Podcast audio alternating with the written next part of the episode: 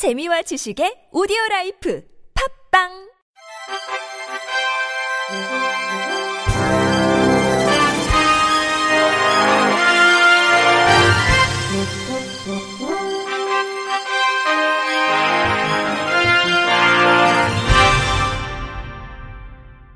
청취자 여러분 안녕하십니까? 3월 9일 목요일 KBIC 뉴스입니다. 시각장애인을 위한 각종 지원 사업을 펼치고 있는 스탠다드 차티드 은행이 정작 시각장애인의 신용카드 발급을 거부하고 이 과정에서 당사자를 차별하는 발언이 있었던 것으로 드러났습니다. 시각장애 2급의 진재혁 씨는 지난 6일 신용카드 발급을 위해 SC 제일은행 낙원동 지점에 방문했습니다. 당시 창구 직원이 서류를 작성해야 한다는 설명을 했고 이에 진 씨는 시각장애인이기 때문에 서류 전체 작성은 힘들어 성명 기입과 사인이 가능하다고 말했습니다. 이 과정에서 직원은 본인이 무조건 서류를 다 작성해야 한다고 말하며 서류에 있는 글씨가 보이긴 하느냐, 글씨도 안 보이는데 카드 사용은 어떻게 하고 사용 내역은 어떻게 확인하느냐 등의 장애인 차별 발언도 있었습니다. 진 씨는 결국 신용카드 발급이 무산됐고 이와 관련해 본사와 금융감독원에 민원을 제기했습니다. 이에 대해 SC 제일은행 낙원동 지점 관계자는 금융사고 방지를 위해 신경을 쓰다 보니 직원의 응대가 잘못된 것 같다. 직원들에게 교육을 잘 시켜서 앞으로는 이런 일이 발생하지 않도록 하겠다. 일이 이렇게 돼서 죄송하다고 말했습니다. 2018 평창 동계 패럴림픽에서 첫 정식 종목으로 채택된 장애인 스노보드 종목의 테스트 이벤트가 내일과 13일 이틀 동안 강원도 정선에서 펼쳐집니다. 이번 대회는 banked slalom과 스노보드 크로스, head to head 등 두 개 세부 종목으로 치러지는 가운데 총 19개국 100여 명의 선수단이 참가합니다. 남자 선수로는 스노보드 크로스와 banked slalom 2016-2017 시즌 랭킹 1위인 네덜란드의 크리스 보스를 비롯해 핀란드의 마티수르 하마리 등이 참가하며 여자 선수는 스노보드 크로스와 banked slalom 부문 세계 1위, 프랑스의 세실 헤르난데스 세르베론과 네덜란드의 리사 분수호튼 등이 출전합니다. 한국에서는 박항승, 김윤호, 봉민종 3명의 선수가 출전해 세계 최고의 선수들과 기량을 겨룹니다. 장애인 스노보드 경기는 세 개 장애 등급으로 나뉘어 경기가 진행되는 것으로 스노보드 크로스는 뱅크, 롤러, spine, 점프, wu-tang 등 다양한 지형 지물로 구성된 코스에서 경주하며 banked slalom은 기문 코스를 회전하며 내려오는 기록을 겨루는 경기입니다. 인사혁신처가 오늘 사이버국가 고시센터를 통해 2017년 중증장애인 경력 경쟁 채용 시험 시행 계획을 공고했습니다. 선발 인원은 17개 중앙행정기관에 7급 3명, 8급 1명, 9급 20명, 지도사 1명 등 총 25명이며 채용 분야는 일반 사무, 정보통신 시스템 관리, 의약품 조제, 해양오염 방제, 농촌 지도, 기록물 관리 등입니다. 장애 등급 1급부터 3급에 해당하는 중증 장애인 가운데 관련 업무 분야의 근무 경력이나 학위 자격증을 가진 사람이면 누구나 지원할 수 있으며 별도의 필기 시험 없이 서류 전형과 면접 시험만으로 선발 절차가 진행됩니다. 원서 접수는 3월 28일에서 4월 6일, 서류 전형은 5월에, 면접 시험은 6월 17일에 치러집니다. 최종 합격자는 7월 21일에 발표되고 합격자는 3주 정도 직무 역량 등 기본 교육을 이수한 뒤 소속 부처에서 근무하게 됩니다.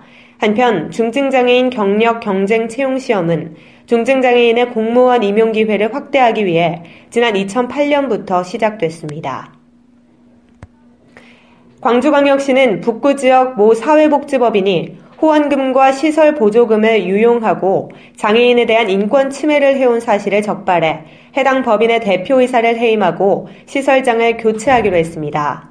이번 행정처분은 광주시가 지난해 12월 19일 인권센터로부터 인권 침해 의심 사례 동향을 접수받은 뒤 북구 국가인권위원회, 광주인권센터, 장애인 단체와 두 달 동안 합동 조사를 벌인 결과입니다.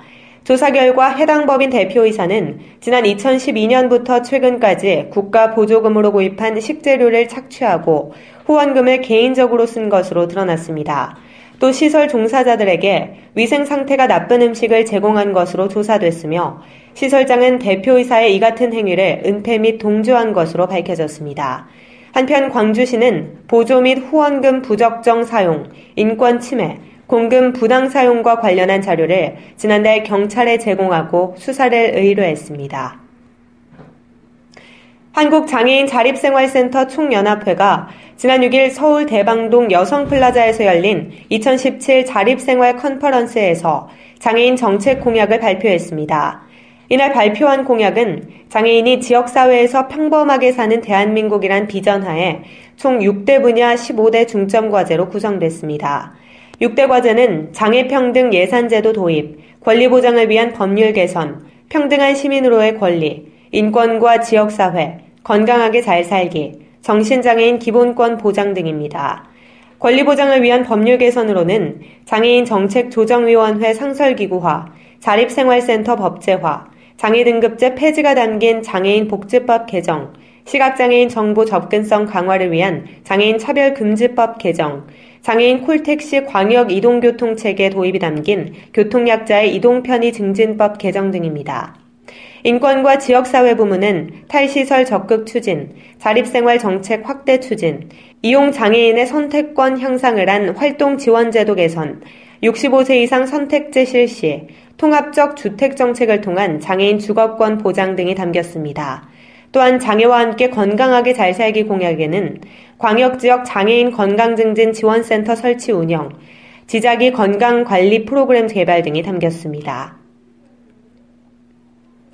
오는 13일부터 정신질환 의료급여 제도의 입원 수가가 인상되고 외래 수가는 종전 정액제에서 행위별 수가제로 개편됩니다. 보건복지부는 지난 7일 이 같은 내용이 담긴 의료급여법 시행령이 국무회의를 통과했다고 밝혔습니다. 의료급여제도는 기초생활보장 수급권자 등의 의료 지원을 위한 제도로 정신질환은 다른 질환과 다르게 입원 수가와 외래 수가를 정액제로 운영하고 있습니다. 복지부에 따르면 2008년 10월 이후 동결된 정신질환 입원 수가는 평균 4만 3,470원에서 4만 5,400원으로 4.4% 인상됩니다. 특히 초기 입원 환자와 장기 입원 환자 간 인상률을 차등 적용해 불필요한 만성 장기 입원에 대한 요인이 억제되도록 했습니다. 아울러 곧바로 퇴원하기 어려운 환자가 입원 치료 후 환경에 더 원활히 적응할 수 있도록 낮병동 수가도 6% 인상했습니다. 장애인 먼저 실천 운동본부가 장애인식 개선 2016 언론 모니터 보고서 60갑자에서 리우 패럴림픽까지를 출간했습니다.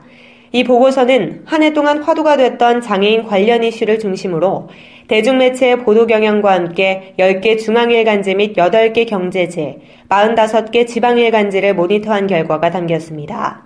특히 외부 필진이 참여해 제36회 장애인의 날 언론 모니터, 4월 국회의원 선거 관련 언론 모니터, 포털뉴스와 리우 패럴림픽 등 장애인과 관련된 다양한 이슈를 분석했습니다.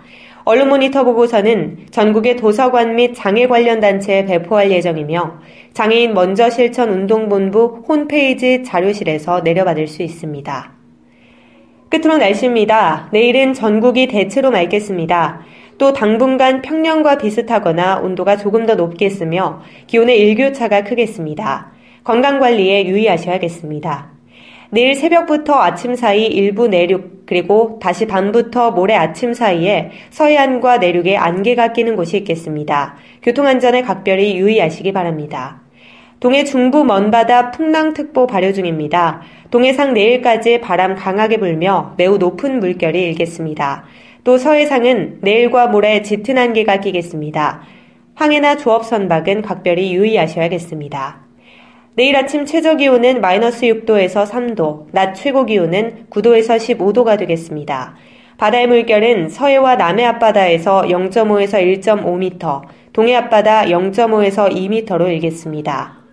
이상으로 3월 9일 목요일 KBIC 뉴스를 마칩니다. 지금까지 제작의 이창훈, 진행의 조소혜였습니다. 고맙습니다. KBIC